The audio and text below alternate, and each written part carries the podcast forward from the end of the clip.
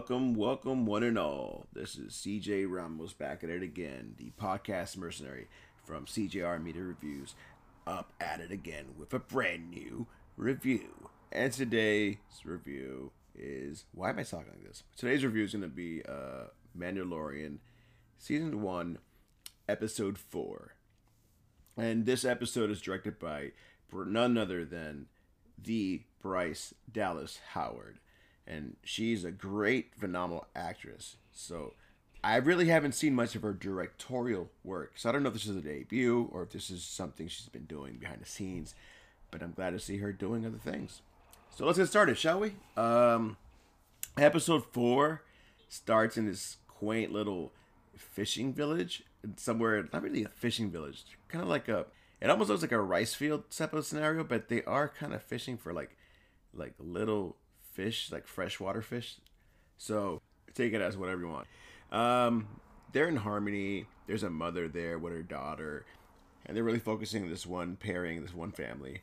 When all of a sudden, Imperial walkers, boom, just like that, come and attack their humble village. And these orc-like marauders, they like these bandits, come and steal and raid their village, while a mom and her daughter they focus on are hiding underwater for safety. And this is the opening crawl, the credits start, right? And it goes off to a different scene where Mando seeks a planet that no one would care to search for in lands and anywhere where like he could be under the radar to protect uh, Baby Yoda and take a break from all the action and fighting and just chill out, like you know, just you know, just veg out and relax for a bit to get his stuff together so he can know what's to do next. So he happens to land on this planet that this that we're focusing on, right? He asks Baby Yoda to stay put on the plane as he goes and uh, surveys the area, you know, for safety reasons. But as he's opening the hatch in the, the hatch bay, uh, the baby's right behind him. It's like, all right, follow me. So they go into a restaurant, sit down, and server walks up and is like, "So, what would you like to eat?" Um, for now, just get the baby a, a bone broth. You know, something simple like a brothy soup. You know, it's one of those things where he's being nice, tipping well, because he just got mad money. So why not, you know, embrace it? And the server definitely appreciates, like, wow, handsome tips already. My gosh, let me give you the best play I can find back there, and actually, I'll add some more food for you. So you know, it was a nice little scene. He sees a woman from across the room that looks like she must have been a soldier from the previous war, and he asks her, uh, the waitress, that is, um, hey, do you know anything about her? And he's like, no, she's been here for a while, but she's kind of a mystery. And as soon as the waitress moves, that lady that was sitting across from him from the other table, gone. So he goes off to find her. He's like, hey, can you watch this kid? And gives her some more money. She's like, yeah, of course. So he goes out and ends up engaging with the woman in a fight. They throw down, you know, they, they uh, go at it. But as soon as they're about to take each other out, Baby Yoda's in the back like Kermit with his tea, just sipping his soup. They're like, you know what? Let's just talk. So she explains her story. She's in a retired uh, fighter who's just trying to find some place where she can move to and just, you know, live a peaceful life. She's not trying to be a fighter anymore, a warrior, a soldier, whatever you want to call her.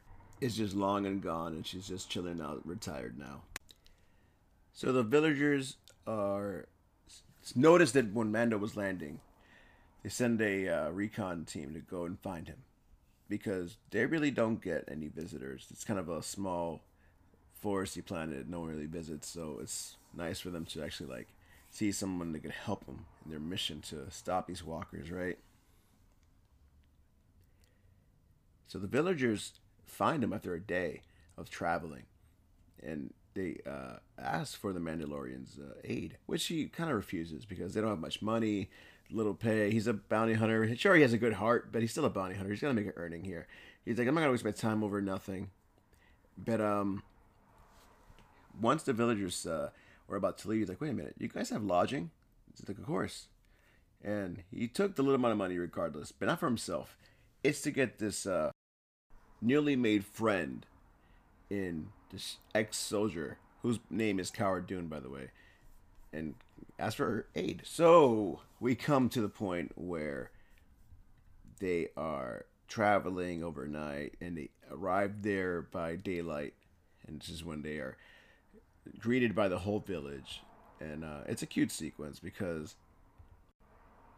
this little girl, she's there and she's looking at Baby Yoda's intrigued by the baby, right? And they make new friends and run off and play. And the mom of the girl is like, "Don't worry about it. He'll be fine. This village is quiet. Nothing really bad happens." But Mando's a paranoid from always fighting that he doesn't really realize that okay, we're actually in safety zone here. So the lady keeps asking Mando about his life and things that he can help out. Like one thing for sure, everyone's been asking is, what it's up? What is up with the Mandalorian's helmet not showing his face?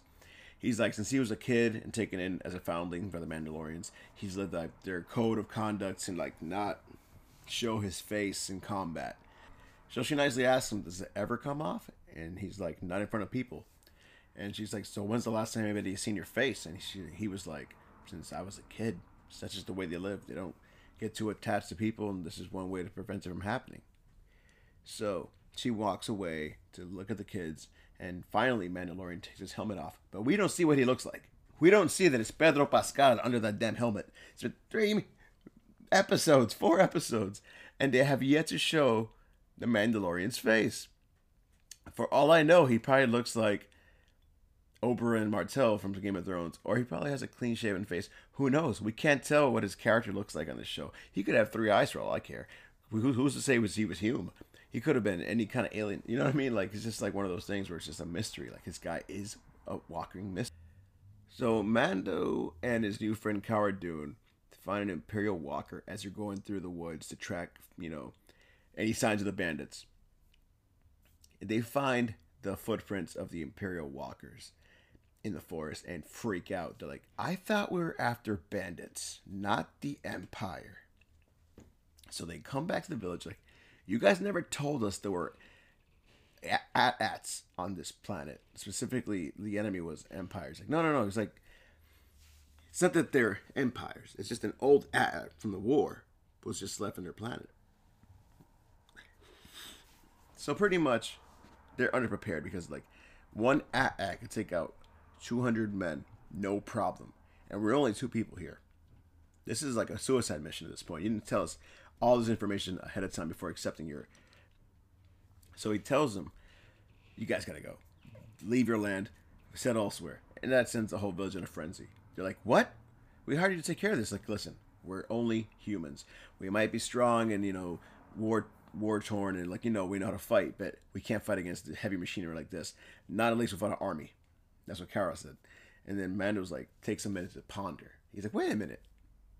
I could turn this village into actual soldiers. They got enough young men and women here. It's doable. So, cue the training montage. And this is where it get a fun montage where montage where uh, Cara is showing them weapons fighting and Mando's showing them um, marksmanship. So that you know, we got both combat and marksmanship. And he, he asks, "Who's the best shot?" Come to figure out, the mother of the young child, she has no husband, by the way. She's pretty much a widow. Is the best shot in the village, and she proves it so much well. So we don't know her backstory. What if she fought back in the war in the rebellion? Who knows? This is the beginning of a new character. She's a very fairly quiet person, so we'll probably see more of this lady down the down the road, or maybe not. Who knows, right? So Mandalorians want to train the villagers. So he cuts down trees. Well, oh, he tells them cut down trees and build barriers on your village and dig holes in the water for the at to get stuck in if it ever gets close to the village. And then you got shooting and spear lessons. The young mother can really shoot, man. Like she definitely is an ace. So they warned the young mom at sunset because bandits like to come out at nightfall. And that's exactly what happened. At nightfall, these orc like alien banditos were came through and started raiding the village. So Cara and Mando sneak up ahead of time on the camp instead. So while they're trying to, you know, set up for an attack, it's just for a preemptive strike from behind, and you know they're trying to be stealthy, but that didn't last long, so they got caught in a firefight. So they're baiting them back to the village. Of course, they have their AT-AT, and they finally get it close enough to where they dug the holes deep enough. But Cara Dune is a G. She just jumps in the water, shooting overhead, trying to hit something on the glass where the pilots would sit in the AT-AT and like trying not to get killed, mind you. So this is a very scary sequence. And what happens is, you know, everyone is off fighting the bandits with their spears and guns and blasters. So it's all all out chaos. It just it goes it's going down pretty much. And it's great to see this plan kind of unfold because this is not an army of soldiers. This is an army of villagers just trying to serve, you know, fight for survival. And that's the coolest thing about this is, man, these guys, these folks really wanna, they wanna stay where their families have been forever. They don't want to relocate. They're trying to fight for their land. So you can gotta respect these people, for, you know, holding it down and staying where they belong. They do not want to go elsewhere because someone's gonna scare them off for prime real estate or whatever. So eventually, the Mandalorian and Cara Dune bait the AT-AT into the water and it crashes and explodes, causing the bandits to run like cowards with their legs, tail between their legs, right? Their precious AT-AT's destroyed. That's the only thing they have for the advantage. Especially with this village that's outnumbered them at this point, knows how to fight now. Oh, they're really not trying to uh, raid them again. So at this point, they're celebrating. Weeks have passed by. And Cara and Mandalorian or Mandor having a, a conversation on the porch and he asks him about the helmet rule. Like, what is it about this helmet? Why can't you take it off in front of others? And he's like, well, the reason is, is that once you put the helmet on, you're a Mandalorian warrior. Once that helmet comes off in public, it's essentially saying, I'm retired. So any Mandalorian that takes his helmet off is essentially retired, which is a plot hole. Someone explain to me, Dave Filoni, what the heck? What the hell? You are the showrunner for Rebels. And Sabine takes off her helmet all the time. Does she not follow the same rule set? Is this specific to a certain era? Like, I'm assuming Sabine and and um, the rest of the Rebels is a little further up in the timeline. So I don't know if this rule changes in between now and then because we don't really know the time. We just know this is post Return of the Jedi. So I'm wondering, like, even back in Clone Wars, they took their helmets off. So I don't really know if this was specific because they're like in hiding for protection. This is a shame thing because they lost their, you know, their numbers are dwindled. Like, there's just ask more questions than answers. Like, yeah, for somebody regular, they get it. Who doesn't know the lore? But those that know the lore that's canon are like, hold up. We've seen Mandalorians without their helmets. Jango Fett, not so much Boba Fett, but we've seen Jango Fett take his helmet off, but it was in his personal quarters. He never took it off in combat. That's true. Okay, Sabine, she's taking it off in combat and in front of her friends. Not like she was in her quarters. She was always on and off with the helmet, showing off her cool haircut. So I don't want to say it's a plot hole or plot whatever, but I want to know the reason why in this current period the Mandalorians feel like they have to keep their helmet on. Is again, is it a safety precaution like you don't want to be identified and then when you're walking around unarmored, like it's a blending thing. It has to be a blending thing. If they're hiding in the shadows, I'm assuming it's a stealth thing. It's like until we are strong enough where we have our own place, we gotta blend in as much as we can. And the best way to blend in is not be armored or you know ident- ident- ID'd while we're on a mission. So that I get, but I want a little bit more clarification. I hope somebody, as Filoni and Favreau and all the people, lovely people at Star Wars, the specifics to this rule that they follow now, this code of conduct, this uh, this is the way method of living life. It's an interesting one. It's very similar to the old school Spartans of the old, uh, you know, history and stuff.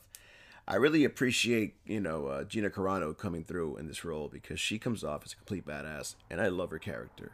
And as far as Pedro Pascal's Mandalorian, more layers. He's not just all stoic. He can have his quip remarks here and there, just not too much. He's doing enough where it's like he's just trying to be a smartass, and I'm loving it. I love this character, how he's slowly developing into like the illegitimate stepdad to Baby Yoda, and it's like father son dynamic is hysterical because Yoda's being a rebellious kid does not want to listen, but at the same time, they want to stay there and you know create a life for themselves on this planet. He wants to settle down and kind of call it quits. Problem is, he has to continue what he's got to do for his money and his career until he's ready to retire. But he wants to leave the baby there with the villagers.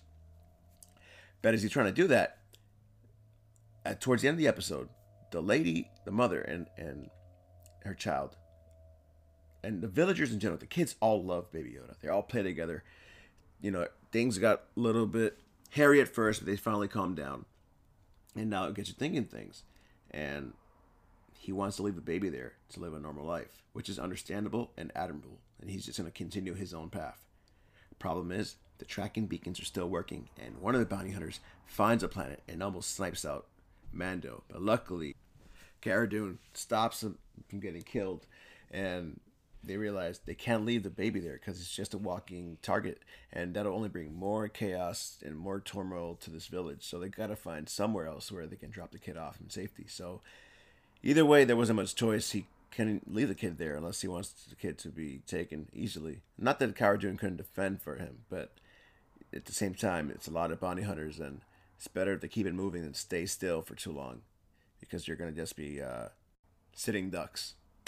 So all in all, this is another strong episode where it establishes new characters. I hope to see Cara Dune in a future episode. I hope to see the villagers come back in the foray. I kind of have a feeling, this is my prediction, I don't know how the show's going to end, that Mando might settle down with this lady down the line when he comes back to his village. And this is where his story ends and he starts a family with this lady, her daughter, and they probably have kids of their own this might be the way to introduce the foreshadowing how he's gonna have a happily ever after after delivering a baby. Uh, you know, maybe it's not in this season. Maybe it's not in season two. I don't know how long this show's supposed to last, but in the long run, you kind of want to revisit this village as a, you know, as a final story arc for him where he kind of settles down and starts a family once he's done being the bounty hunter, the Mandalorian, and he can just be himself, whatever his name is. We still don't know the guy's actual name. He just doesn't mind people calling him Mando, so it is what it is. So I give this episode a strong four and a half stars.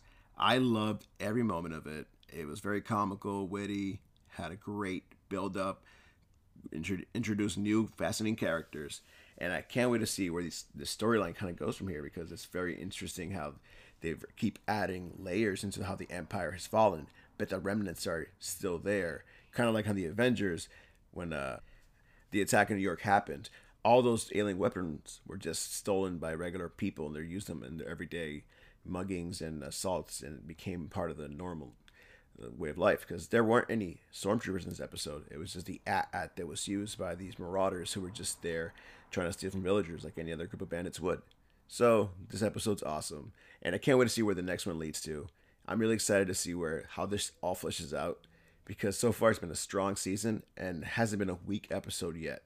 But who knows? Never know what the next episode's like. But if you want to hear this and more, stay tuned on the next CJR Media Reviews, uh, Mandalorian Reviews, and as always, may the Force be with you. And also, this is the way. And for good measure, I have spoken.